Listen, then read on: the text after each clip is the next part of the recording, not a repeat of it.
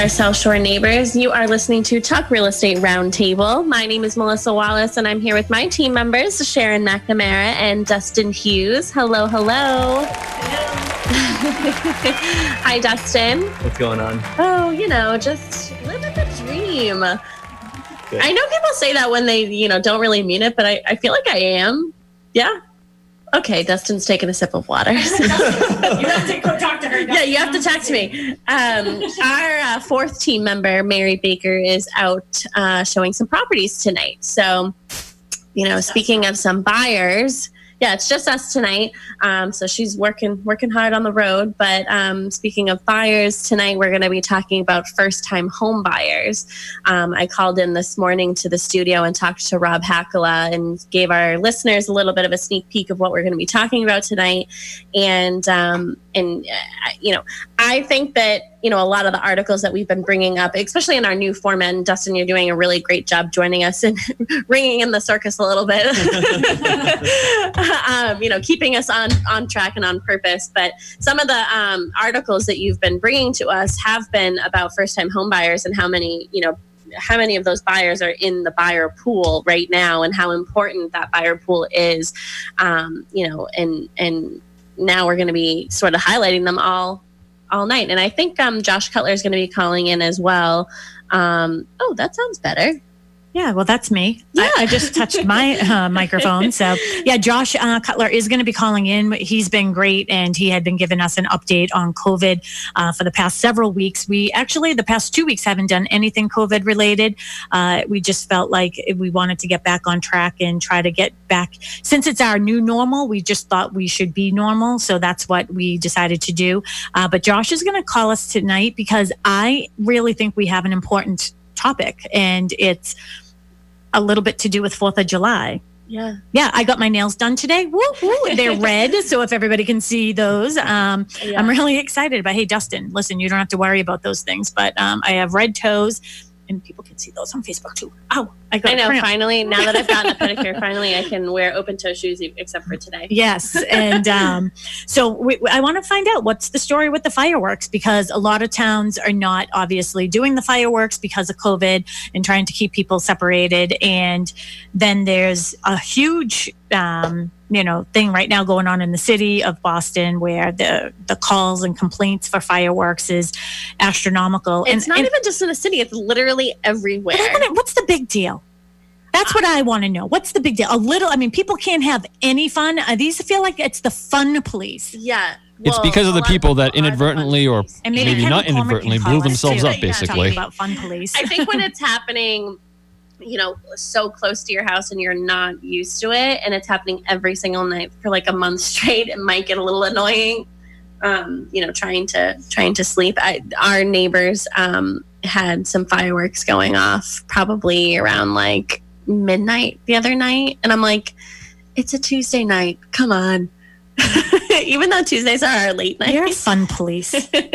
Sometimes I can be, but you know what? When I'm tired, I'm tired, and and nothing gets in my way. So, um, Was it? Were we on this show talking about perspective, or was that else? do you have another radio show that you do, Dustin?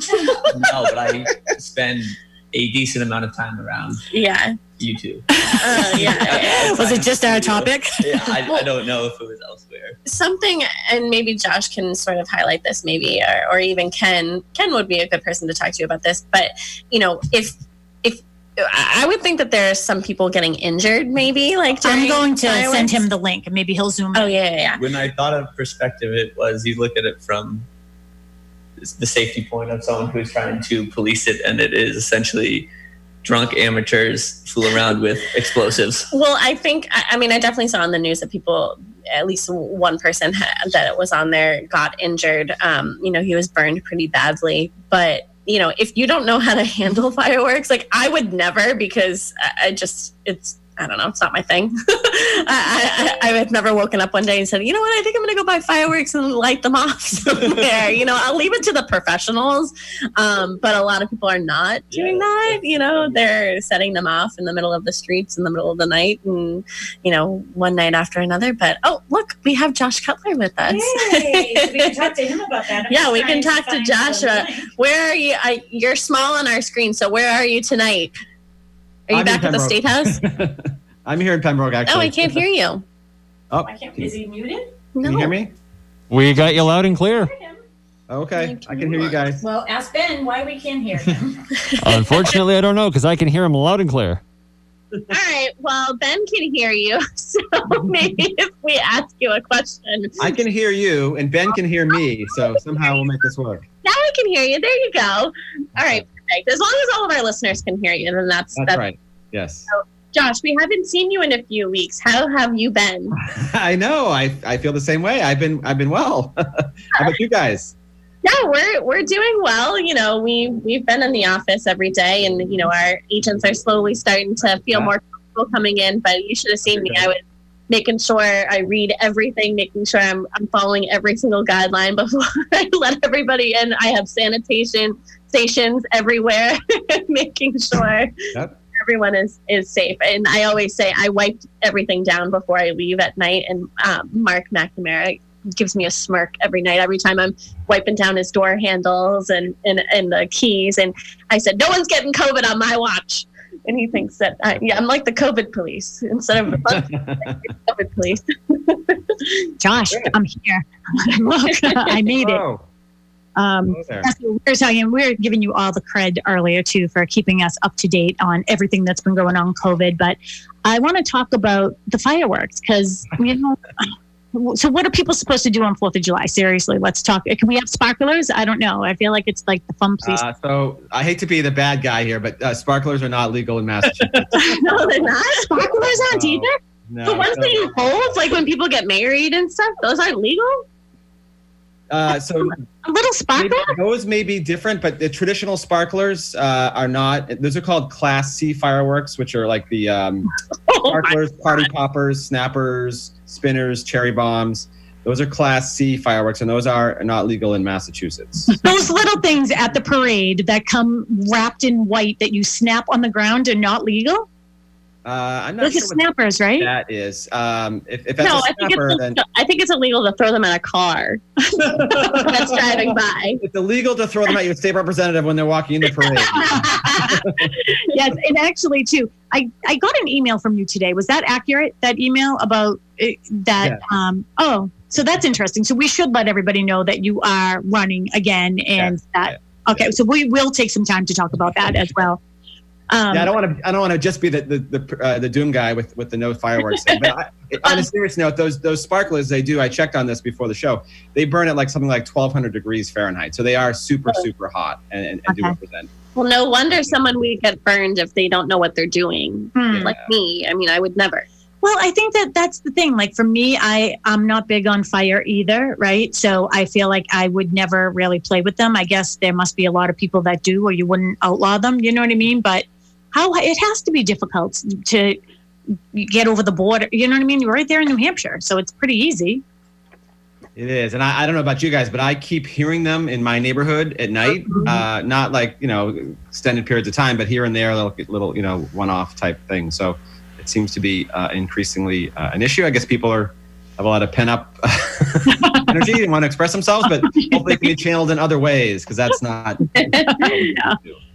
um, so what are some of the things too like, like let's talk about it in general so uh, are some of the towns i thought that i saw in the news earlier um, i stopped briefly at home and the news was on that one of the towns locally is going to have fireworks anyways so what do you know are, are any of the local towns So all the ones that I know of are, are not doing it. Um, so if there's if folks who have information about that, certainly would love to hear that. Uh, but Mhm. in, in my communities, I'm not aware of any fireworks that are happening. I know the city of Boston is not moving forward with theirs either. Mhm, So you know, uh, it's unfortunate, but obviously, part mhm. of- and part of keith won't be at the what is it the half shell is it half shell or hat shell hatch shell, right? hatch. oh the hatch shell yeah so keith won't be there right That's all right. We'll see. Yeah, they're not Oh, doing. wait, those maybe sort of not. yeah they're not they're not doing anything all right so Yeah, it's it's it's kind of a bummer, but but well, on a, on a slightly better slightly better news. there's that Um, so the governor did announce today some uh, some relaxation of the travel restrictions. Um, in anticipation of obviously July Fourth, I know a lot of folks are looking to to get um, to get somewhere. So he did update that there's a currently we have the you know the 14 day quarantine advisory. And so that is being lifted as of tomorrow for our neighboring states plus the New England states. So, you know, Vermont, sorry, sorry, Vermont, New Hampshire, Maine, New Jersey, New York, Rhode Island, and Connecticut. Um, so if you're traveling to those states, you're not required to uh, to, do, to Quarantine. engage in the 14 quarantine quarantine. afterwards. Right. That's really good because I know a lot of people. I was talking to somebody actually just yesterday, and they wanted to go. And it's you know what's happening though is people are starting to get a little. I don't want to even say sneaky about it, but they're like, you know, if oh, actually, it was on. An, I did a CMA today, and they were saying about their son, you know, traveling, but he can't because of his work, and he works for the government, so I'm sure he has some type of radar somewhere, like a little GPS and like a notebook or something that they're following them. But even just to go like to New Hampshire or to Maine, I know a lot of people want to do that. So that's good when they come back; they don't have to. Correct. That's correct. Yeah. And if you're, if you're, just to be clear, if you're designated as an essential worker, you are able to travel between the states. Uh, this would apply if, if you're not. And, you know, the other thing, obviously, this is, you know, this is advisory. Uh, the governor has not mandated this. Obviously, it's strongly recommended. I think there's some concerns. I know in other states they have attempted to make it a, a mandate, you know, and actually police it. Um, I think the governor's not done that. He, I think he, not speaking for him, but I think he believes that there's some constitutional issues uh, involved in that. So it, it's a, it's an advisory, but obviously, you know, that's something we're asking everyone to, to follow. But So again, I just want to be clear on that. So if he's saying that it's okay for Massachusettsians. what are we called, anyways? uh, yeah, I guess Later. Bay, daters, but okay. Eight daters. Okay, Yeah, I was gonna say the bad version of what people say. Yeah, Let's not say that. yes. oh, I get it. Yeah. Um, so we are allowed to go to these other states. However, and then when we come back, we don't have to quarantine. How are these others? Is it like reciprocal? Like, how do they feel about us going there in the first place?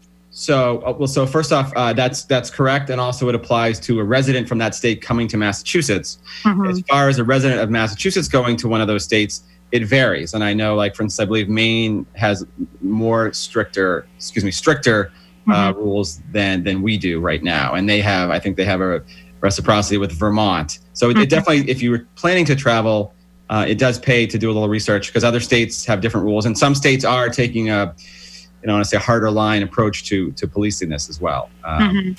so, but in terms of Massachusetts residents going to other states, it's all those states, all the New England states, plus New Jersey, New York.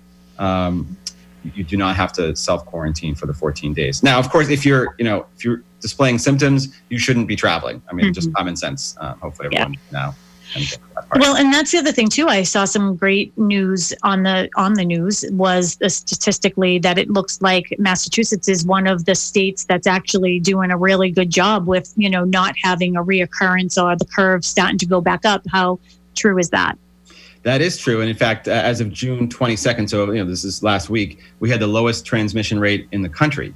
Nice, good yeah. job, Josh. It's all because of you and your great you know. No, no, no, know. no. It's all because of everybody, you know, everybody, you know, doing the best that they can. And, you know, I know it's, it's tough and frustrating sometimes, but I do think it is, you know, you look at other states that maybe opened up quicker and look what's happening now. And Wow. they're back, they're sliding backwards where they're having to reclose things, which is even worse than you Mhm. know, we had to go through. So, um, in fact, today, Sharon, uh, was the first day. It was just the data was just announced a couple hours ago. The first day we didn't have a reported COVID death uh, Oh. since March 20th. Oh, that Wow. actually gave me goosebumps. That's exciting. That's, I mean, it, that's Yeah. awesome. So we are doing the right thing and for keeping everything closed for as long as we did. I mean, of course, we kidded a little bit about like not getting the nails done, not getting your hair done, but you know, some you know- people were looking ragged. Eh, yeah. Well, in the grand scheme of things, those things don't matter. No. And, you know, if we really wanted them, we would Yeah. sit down and, and do it, you know, to each other. But I'm know, really I- proud of Massachusetts, aren't you? Yeah, I am, and I will say that I I did um, go to a restaurant last Monday, and I did the outdoor seating. I I had dinner with a friend of mine um, who has who lives in Florida but has been here since the beginning of well, actually since yeah the beginning of March has been here in quarantine um, because he lost his job down there. So you know for the time being, and it was it was a different experience, you know, being in the. It, it wasn't even in the restaurant. We were in the front lawn. Our table was on the front lawn, and you know they really adhered to the hour and a half. You got to go. Like there's no bar. There's no. Mhm. And, you know, and it was just sort of weird and it sort of made me feel like oh maybe i'll wait even longer to go to a restaurant like i'll continue to do takeout and support Mhm. them that way um, but you know to expose yourself a little Mm. bit too much like I- just felt like the whole experience was like a little weird but. That was just my my yeah, experience, experience. with it I haven't eaten in a restaurant yet, but we do do we do takeout on weekends on Mhm. purpose still Yeah. because I still want to. Well, first of all, I don't want to cook, but I do want to continue to support. So Yeah. it worked out to my benefit Yeah. that I am supporting people because I'm lazy and don't want to cook. But when we were talking about, um, I really, you know, I kid around a lot, but I really am proud that Massachusetts has you know, I think at first the governor and everybody up there on the hill was probably getting a little bit, and, and Marty uh, getting a little pushback Yeah. of being so strict and why are you doing these things? But like, look now how how great it is for us. Yeah, and I just think sorry, I know we're taking up a lot of time, but you know, I I went to college in Florida and a lot of my friends are still there and they thought that we were crazy because, you know, we're wearing masks and Mhm. everything and now and, and they were so lax about it where where they were living. And you know now they're even they're spiking even higher. And Mhm. it's like it's like now all of a sudden they think that it's serious. And now we're getting better you know? So it's Mhm. it's it's interesting to see different parts of the country and how serious they're they're taking it. And I, I i honestly would rather have one long quarantine than have a bunch of mini quarantines Mm. like florida might or you know, other states Mhm. Yeah, no, absolutely. Um, I mean, the worst day it's tough for businesses, no, no doubt about it. But you know, even worse for businesses would be to open and then be forced to, to close again. Yeah. Mhm. And that, you know, uh, we don't want to see that. So, uh, What about, do you know anything about international travel? And I know, I'm sure, I'm really excited to hear from you again, by the way. So we haven't had you for a couple weeks. So I'm going to get all my thoughts in because um, last weekend um, or two weekends ago, I was over in Menemsha. We have a boat, so we were over in Menemsha because my daughter's up from Clemson. By the way, Clemson University, you know, she has meetings every day, Monday through Friday. And one of, you know, they brought the sports players back, and I think nine of them ended up having COVID, tested positive. And then I heard one of the bartenders down there got it. So her job actually is she's the associate director of drugs and alcohol initiative and mental health awareness. And, you know, she works on Healthy Campus. Her job is to really work um, r- closely with the bars and the uh, apartment buildings to see how they're going to be handling situations. So it's been good for her to be home for a while since she was home for services for my father in law to see how strict we were because it's actually helped her realize how lax they've been down there. So she's bringing a lot of that home with her. Is that okay? She she won't she won't steal any of the documents or anything. But um, well, I was going to say something else oh, about your international travel. yeah, international travel. Because when I was over in Menemsha, uh, which is on the vineyard, I was talking to one of the young girls in the store, um, and she said, "I said, oh, how are things over here?" And she said, "Oh, good." And I was like, "Oh, do you live on the island year round?" She's like, "No." She's like, "We're from upstate New York, and as soon as things started getting bad, my parents were like, let's, we're leaving,' and they went over there. So they've been over there the whole time. But a lot of the stores are having a really difficult time because they've you know traditionally had a lot of people Sure. from like Russia and the Ukraine and other countries coming in and working, Working but they don't for have any people to work over there so stores are not even able to open Yeah, that is. I, I know from just occasional visits down there, that's a big issue. Um, and we do have, you know, so the, you know, we're what's called the level three travel advisory we're in right now. So Mhm. obviously, all, all non-essential travel to international travel is is recommended against.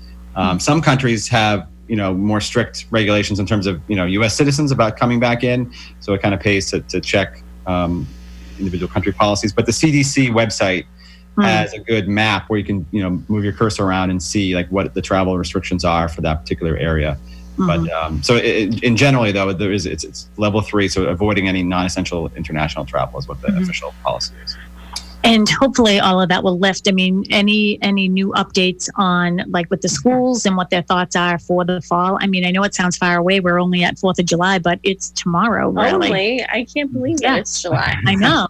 I know. Well what i'm saying it's only fourth of july and i'm thinking Yeah. about the fall. Mhm. yeah and, and, and so and, and actually in fact DESE uh, department of elementary and secondary education came out with some preliminary guidelines um, just this past week about schools. And and, and it, it's still you know i would say they're still looking at it but i mean it, it's fairly significant departure from what we, you know, traditional public school day where they're going to have, you know, uh, rotating the kids, not really switching classes, uh, having uh, kids above second grade wearing masks um, with, with some time during the day to have a mask break.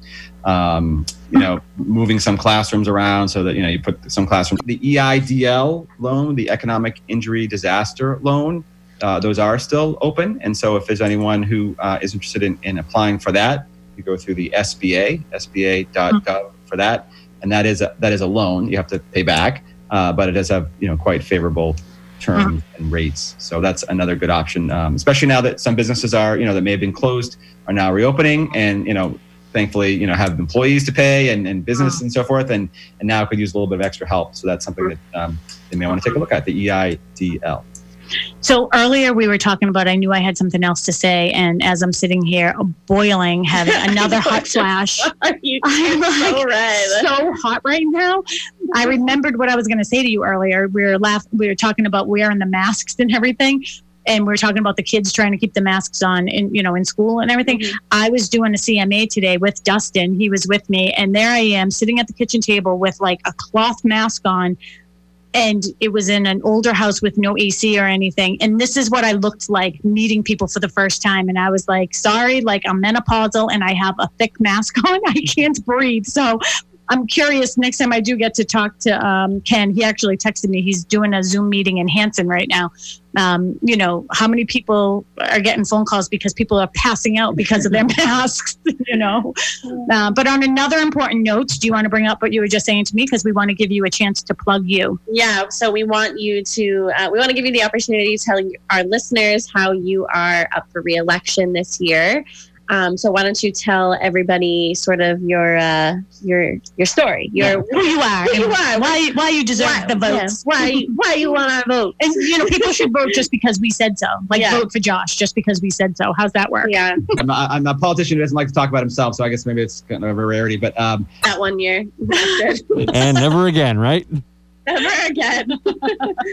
um, all right, so Dustin, you got a question for us? Yeah. So first on that list, low down payment options are available that we take for granted in terms of what we know is available to people. And a lot of times, first time home buyers are surprised when they realize how low that could actually go. Mhm. Mhm.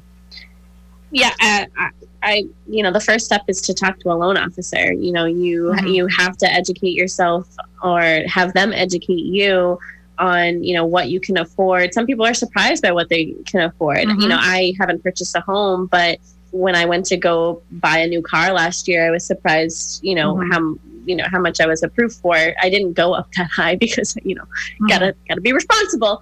But you know i i was surprised. I just assumed that i wouldn't be. Um so you know you don't know unless you ask the questions and you sort of make the initial steps. Mhm. and you know if you have a, a well versed loan officer you know there's so many programs out there Mhm. that you know you may qualify for and you might not have heard about them before or or whatever but you know there, there's so many programs out there that that they can educate you on and see what the best um, program is for you and in your financial situation and, and what it is that you're looking Mhm. to do And what your circumstances are. yeah So I think that, um, and I agree with the article, that there is a huge misconception that you need to have 20% down in order to purchase a home.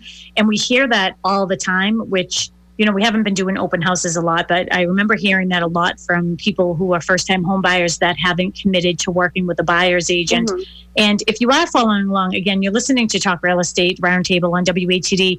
We're also streaming live on Facebook, so you can see us live in our home studio. And we're also, um, we put up a Zoom link too. So if you want to join us as a webinar, uh, be happy, you know, help yourself to do that. You'll find the link on Facebook at McNamara Broker Team or Sharon Costa McNamara. You'll find the link on some of the other Connect Yep. pages and stuff like that, like Pembroke Connect and everything.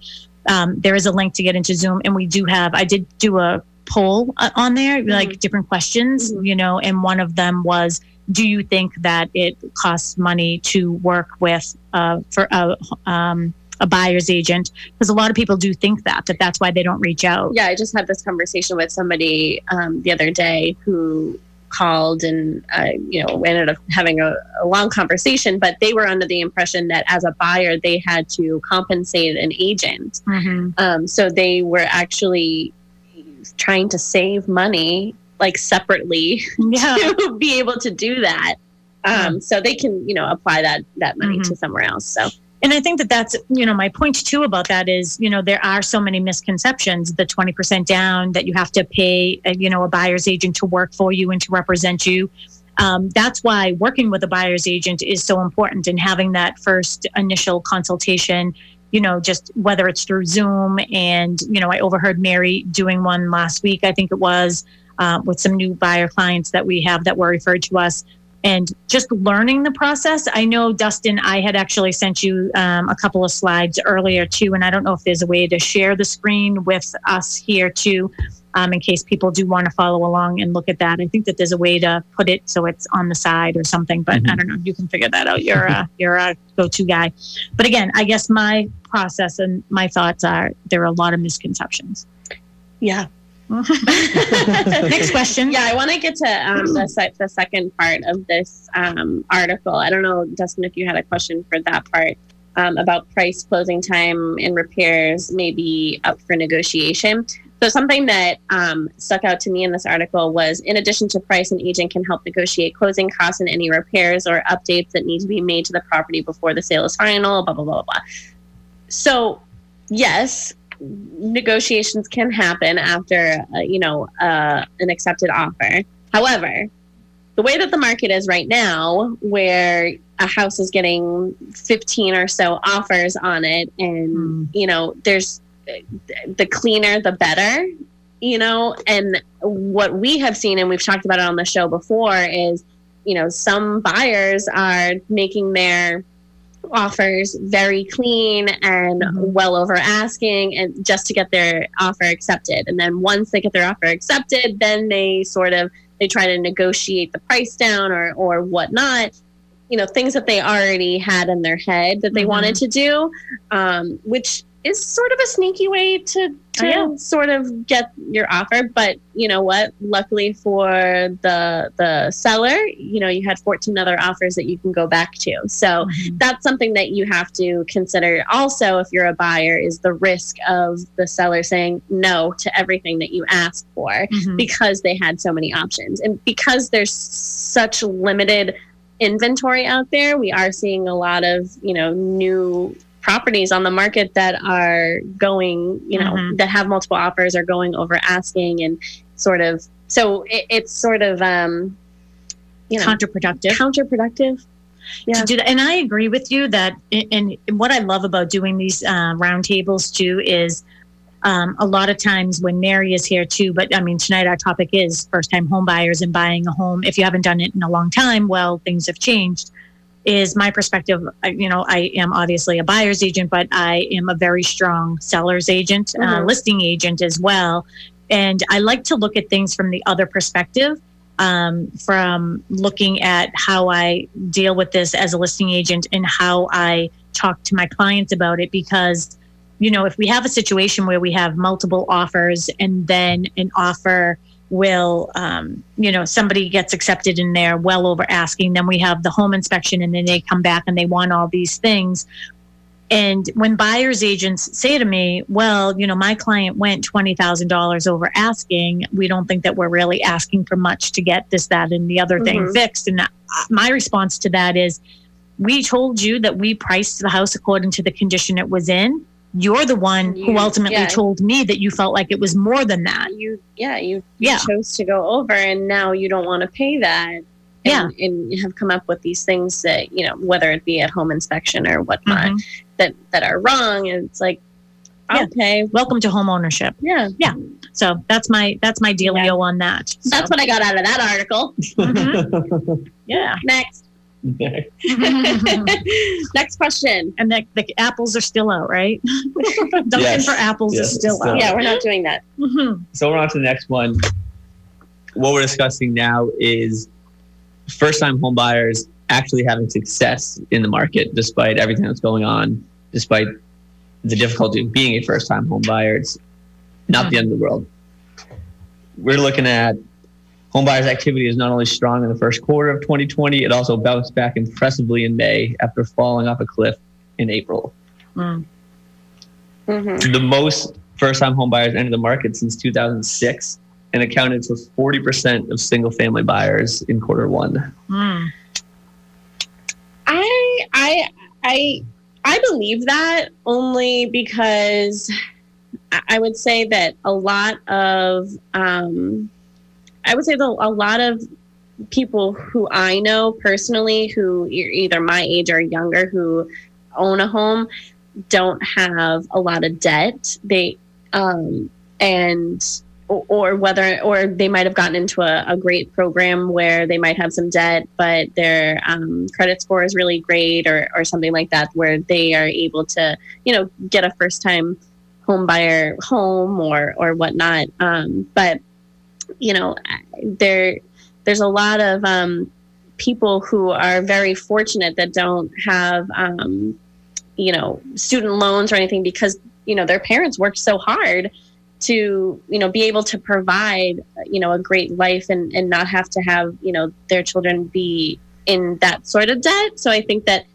it, it's a good um it's it's a good place to be in you know to be a first time home buyer when you're you have you know you're a strong buyer and are Mhm. able to afford maybe more than somebody else might be able to afford um, i think it put, gets puts you in a great position um, but then again, there's a lot of programs out there that that can you know benefit a lot of a lot of different you know Mhm. buyers in different circumstances. You know. Yeah. And one of the things in this article, too, it's, you know, when I'm reading these articles, I think it's great to know that we're very much been on track and on topic with all Mhm. of our conversations that we've been having about this because, as, you know, Dustin said, that, you know, April numbers fell off a cliff. Well, it wasn't really April numbers, unless the numbers that you were looking at were pending sales, where we saw a big difference in the market in the sold properties was definitely in June. We'll probably see more of it in July. I know Mhm. for us, you know, our numbers, we're pretty much on track right now for what we had sold this year, you know, year to date Mhm. from last year. But we're definitely going to be impacted probably by like 10 houses, you know, 10 Yeah. listing or 10 sides. Yeah, that's why we, you know, every anytime anybody has asked me, like, oh, like, how's the market? How, like, uh, it's like we haven't really seen the impact yet because everything that has been selling in the past few months has gone under agreement a few months before that. So mm-hmm. Now that we're sort of out of the thick of it with the COVID, hopefully Mhm. we're going to start to see fall. We've always been very strong fall Mhm. agents. Mhm. Um, so I think that that's when we're going to start to see Mhm. um, some of the changes. Yeah. And that is the very good point is you know and we've been saying this all along is you know three months ago when the market i actually did um, mcnamara on money this past saturday with alyssa mcnamara reed from mcnamara financial. And we talked about this and she had a bunch of different scenarios about you know buying versus renting and everything. Mhm. and we were talking about like the numbers. Of course she came across some articles and i was like well we predicted that because we knew as covid hit we were showing houses less. And that's this article shows that and says it. You know people were Mhm. doing virtual tours one of the things that it says that i probably agree with is that um and I know you don't give us these articles, Dustin, to disagree with them, but it does make you sort of think. Um, but one of the things I do agree with is that a lot of people that were on the market, like there was probably the people that the houses that are under agreement were people who were probably already on the market Mhm. and then COVID hit. And then there was, I think, another group of people who were sort of waiting to see what happened. And then we already had a shortage on inventory. So now people don't have any place to go still. So we're seeing more of that. Um, but I, I agree with that part of it. Yeah. I agree. So there we go. That's my answer. that's that. On to the next. I didn't even hear the question, but that's my answer. I don't know. Did he ask me question? I think think I just so. said something and then I just sort of went off on it. I, I think my favorite part of that article and really encompasses why we even think this is an important topic to discuss on the show is it shows the value first time homebuyers are seeing in home ownership Hmm. and despite everything that's going on still willing to put in the time effort capital requirement to close on a deal Mhm. emphasizing kind of the understanding that is slowly starting to come around Mhm. it's an important part of life Yeah. for most people. It's a especially someone like myself who is paying thousands and thousands of dollars in rent every month. Well, and that is what came up.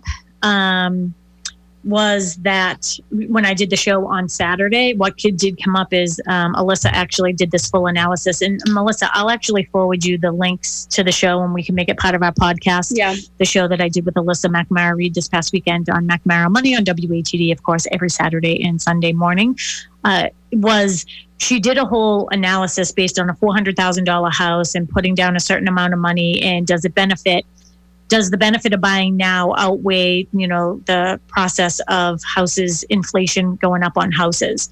So when she did all of that out you know she came up with a calculation that basically after five years with the rate of inflation you're probably going to be the same or the mm-hmm. you know the market value mm-hmm. going up you're probably going to be right where you were. But I also said one thing you're not thinking about is, and when I did the numbers, her numbers were like you saved $120,000, you know, whatever her n- numbers were, whatever we were talking about. And I was like, yeah, you may have saved $120,000, but now you're renting. She was saying if you rent and save $2,000 a month. Now, I don't think there's many people that can do that. Rent and save Rent and save $2,000. $2,000 a month, that they would then have $120,000 over five years, I think were her numbers. So I said, yeah. So now if inflation, I mean, the market value is going up, yeah, you're maybe coming to even or whatever. Um, but I'm also saying, what about the $180,000 you spent on rent? Yeah. You know, so mm, yeah. And that's if your rent was 3000 which is pretty hard to do. I mean, you're looking for things in Southie right now. What are they like 3,700? Oh yeah. Mm-hmm. Yep. And and if you don't have your application the first day, someone else will. Mm-hmm. It's it's the toughest thing. People they're getting old enough to understand the importance of home ownership, but the idea of thinking about trying to save thousands of dollars a month on top of three and a half thousand dollars of rent, figuring out how to do that and then close on a house before you are done paying rent is something that most people renting cannot even fathom. Mm-hmm. they're already at their budget with what they're giving for rent. And it's not the case for everyone that you may be able to end your lease and you know go home for a few months find somewhere to stay. It's you need somewhere to live on september 1st if Mhm. you're out august 31st Mm-hmm. and w- once you start to kind of conceptualize what that timeline looks like you're like yeah maybe i'll just keep renting Where's your folder? Where's your three ring binder? Um, it's on my desk. I thought. Oh, see, this is so I'm keeping it all organized. So here I'm flipping on to the next one. Oh, See how that works? all right. So you put everything in the three ring binder and she just took everything out. No, he didn't put it in the. Oh, he didn't? binder. Oh, okay. Oh, there you go. That's why I didn't know it was supposed to be in it. oh, okay. So right now it's 724. I just actually sent Ben, our uh, producer at WATD, and Rob Hakala. I don't know if he's sleeping because he's on the- show early in the morning. I think he gets there maybe like four o'clock uh, to see if we could stay on until eight o'clock tonight, just because we did have Josh on. Uh, for a full half hour, it seems. So uh, we have a lot more to talk about. So uh, we may have six minutes left, or we may have 36 minutes left. I mean, the guess is just as your answer. uh, I cannot. Your guess think. is as good as Yeah, I would say keep carrying on for a minute, and I'll get back to you as soon as I can. All right. Well, that sounds great. Thank you, Benjamin. All right. So what's next? There, Dusty. big picture of mayor walsh Per Mr. Hakala, we're good to go. All right. So perfect. We're here until eight o'clock tonight. So uh, we can continue to go. So the next one I had in my folder was uh, new Genworth. So I'll just uh, go on to the next one. All right. Go ahead. What do we have about Marty? uh, similar Do you know I went to school with Marty? We like sat next to each other in um, eighth grade.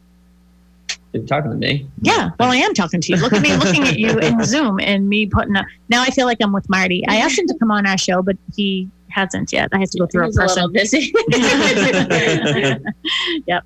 All right. So, what is this um, all about? Uh, similar to kind of what Melissa touched base on, just there are a ton of programs out there for first time home buyers, and it's something that states, governments, a lot of organizations are striving towards. Like we said before, the importance of home ownership, especially when it comes to trying to pass on wealth through generations or decrease a wealth gap between certain sectors or whatever you're looking at. But Boston has recently put in a new one, the first ever first home buyer program in Boston combines down payment and closing cost assistance with a very low interest rate mortgage.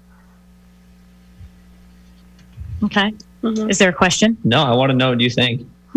You've bought more homes than I have. All right. So, um, I was looking at my text messages to see what Rob You have, was saying. res- you have to repeat repeat it Yeah. for both of us. Yeah, go ahead. Say it again. I want to know what our thoughts are on kind of the emergence of these programs to assist first-time home buyers and How well they work. how, yeah, how well they work. Uh-huh. If they're not working, is it worth pursuing? Because, like I said, there are a lot of people out there who are trying to obtain this Mm-hmm. next step. Yeah, so I know that they definitely do work. So when we were getting out of, you know, the bottom there in 2010, uh, yeah, 2010, when we were at the bottom there, that's one of the things that we had in place was a first-time home buyers uh, program where they were. Um, they did have some assistance for uh, down payment assistance, and um, it was it was really really good. Um, a lot of people took advantage of that. So um, I think that the programs are good. I think it's great that um, Mr. Walsh, uh, the Mhm. Mayor Walsh, is um, taking the initiative to to make sure that these programs are in place for people to be able to do it. I mean, there's a lot Mhm. going on in the city right now, and there's a lot going on in the suburbs.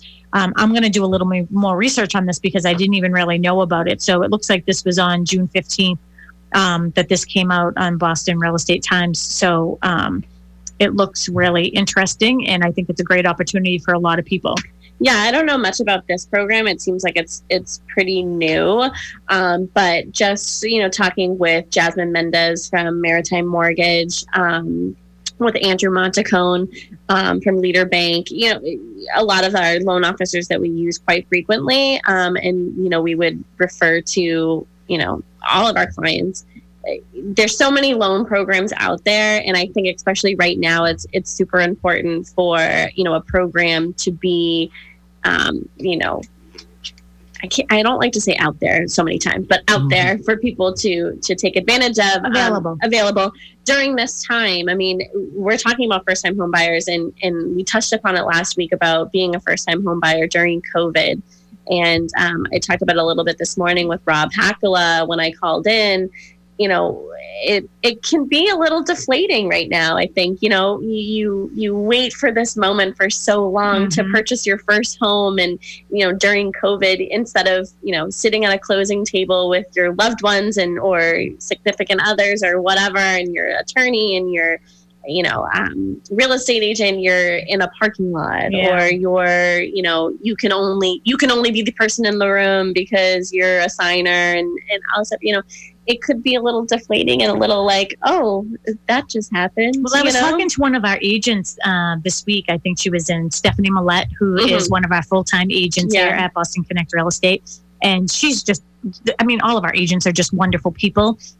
Um, and she is absolutely wonderful. it was so hard for me not to hug her the other day I like know. she always gives us a hug like no matter how long it's been like it could Yeah. be a day since you, she saw you she comes over she gives you a hug and Yeah. you know She's great. just it She took, is great. it took everything out of me not to be able to give her I a know, hug. but well, and with her, I think it was difficult too not to hug uh, somebody because she had a client who was a first time home buyer, Mhm. and you know they felt a little deflated because I think that they had gotten in the impression maybe from other agents that you know their the price points that they could afford Mhm. wasn't worth them working towards. So she, you know, spent a lot of time with them. She found them a beautiful home. She jumped through all kinds of hoops through COVID, by the way, to show Yeah. them all these homes.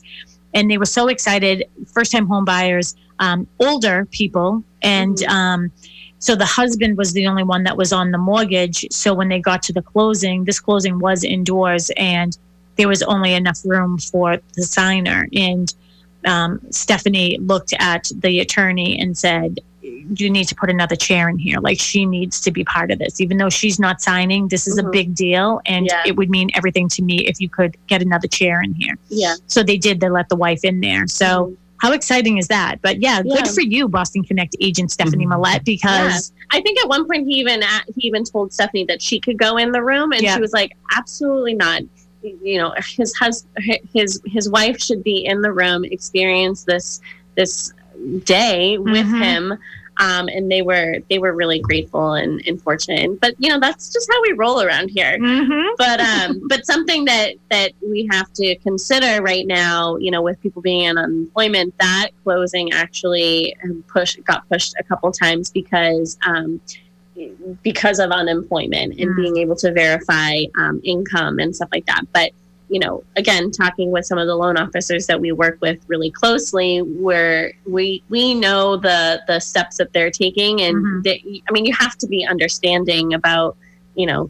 The, a lot of people lost their jobs or, Mm. or haven't been working for the past few months. So a lot of people are on unemployment. You know, there is, you know, Mhm. hope and, and, and, you know, you, they can see that they're going back to work. Yeah. um, but there there has to be some some you know guidelines and things and that and they they are working towards that. But but then we've had other closings that have had no issues no Yeah, problems you no, know no, so well, one of the things I'm reading this article here, and it's for an example, a family of four making 100% of the area median income of $119,000 $119,000 could afford a $410,000 single family house in Boston with a conventional loan. So, uh, one thing about that is how many $410,000 single family homes are there in Boston? Probably not probably many none none. um, with the One Plus Boston program, which is this program that uh, Marty Walsh has put together, the same family could afford a $539,000 single family home in Boston. So, I mean, that's a huge, significantly large, uh, you know, 410 from 539 from 410. I mean, that's that's Yeah. a big deal, and that's a big difference when you're purchasing a house. Again, how many of those homes are on the market? I don't know, but I wonder here's the thing is i ask a lot of good questions and come up with a lot of great ideas and i think josh should have me on some panel. I'd be great in a think tank by the way. Um, and especially with some wine some prosecco and a think tank i am good to go. So anyways one of my thoughts on this is i think that um, mayor walsh should consider putting together a committee of real estate agents and advisors and say we would love for you to help us in this program. And with when those agents do do it that that agent is willing to give up their compensation as well and put it towards the down payment or to put it towards something. Don't you think that that would be something good for the real estate agents to sort of join together and say hey marty we're in this with you too and Mhm. we're willing to step up and go and show these homes be a buyer's agent. And generally just so our listeners know the sellers compensate the buyer's agent um, unless it's a rental in the city. Um, but I would be willing to do that if I could help just one family do that and give back our compensation. I mean, as the broker of the company, I can say that, but there certainly will be, and I would allow any of our agents to do that at Boston Connect if that was something that was feasible for us to be part of this program to sort of help Mhm. um, I would be absolutely 100% on board of allowing our agents to do that. I just don't know about some of the other, you know, agents can't just make Yeah. that decision without their broker involved. But don't you think that's a good idea?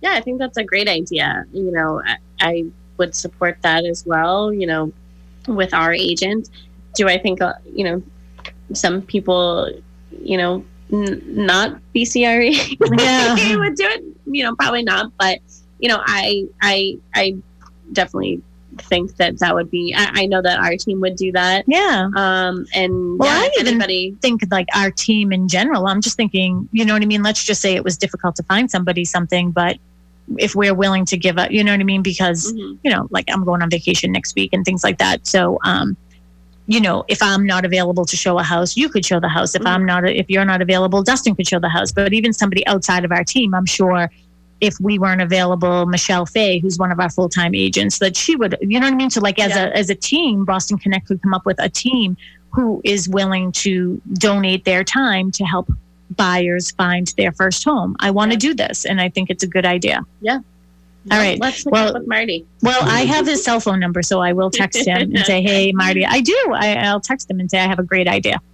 So, anyways, what do you think about that, Dustin? I mean, you're living in the city, and there are a lot of people who, you know, what I mean, this program just seems so, I don't know, just a feel good thing to do right now. Yeah, and I mean, a lot of it you can circle back to everything that's going on in the world about race, Mhm. discrimination, however you want to think about it. Because when you hear the term first time homebuyer, you think of the working professionals, the millennials, the young people. Mhm. That's not everyone. That is not every first time homebuyer. First time home buyers span all ages, all races, all occupations. Mhm. So seeing things in place that are aimed to help, again, people with families, people who are doing what they can to be in the area, hmm I think is fantastic. Yeah, I think it's awesome. And there is something in here too.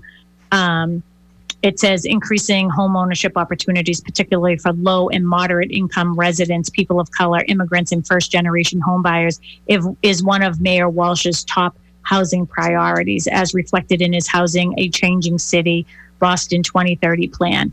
So I think that that's great. And I would love to, you know, I would just love to be able to be a part of that. I just, first of all, first time home ownership is just so exciting, you know, regardless of what you're buying. And I know recently um, I was called to somebody's home and she said that one of the reasons why she had reached out to me was because, you know, maybe she listens to the radio or she sees our signs. And she said, one of the things that impresses me about Boston Connect Real Estate is the um, just sort of the array of homes that you see our signs on. So you can see our signs on a mobile home, or you could see our signs on a you know a multi-million dollar property and everything in between. So it isn't Yeah. like we have one little niche of like luxury properties or waterfront properties. And we do the same thing, at least our, Mm. you know, our team, we do the same thing marketing wise for every single property. I Yep. mean, we we do the Mhm. flyers, we do the postcards because you know, not one house is better than another. Yep. You know,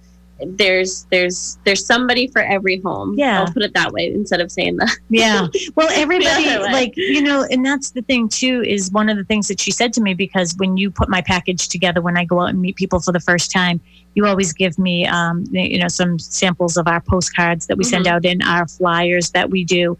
And so I gave those to her and she said, Oh, so you would do this on a house like mine too? And it, it was a condo. And I was mm. like, Well, yes, absolutely. It's for everybody. You know mm-hmm. what I mean? So um, that's one of the things too that I feel you know, um, I grew up in the city. I grew up in Dorchester. My parents owned the little convenience store, and Mm. I I'm so grateful for that for that upbringing and just the connection that I had with you know you know CYO and the Catholic school experience and everything. I, it was a good one for me, um, and I know my dad listens all the time. And you know, being behind that counter, I think, you know, although I did not get that opportunity to go, you know, to college because I mean that's just I was talking to someone recently in our in my grade that was in my grade that also went to school with us um, that said, you know, the majority of people like 99% of us didn't go to college, but what I learned was just to treat everybody the same, which I think was the biggest learning experience I ever got because I truly did not care if you were the president of Pepsi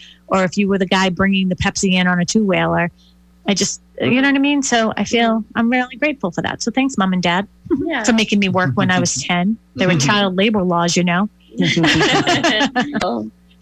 That we uh, buying your first home was already hard. Oh, did we just go through that? We already Yeah, went we through all those articles. Okay. All right, so I guess we can talk a little bit about you know the the process. You know, I wish Mary was here because she she does primarily work with our buyers, and she's the one Mhm. um, you know taking them out um, most of the time.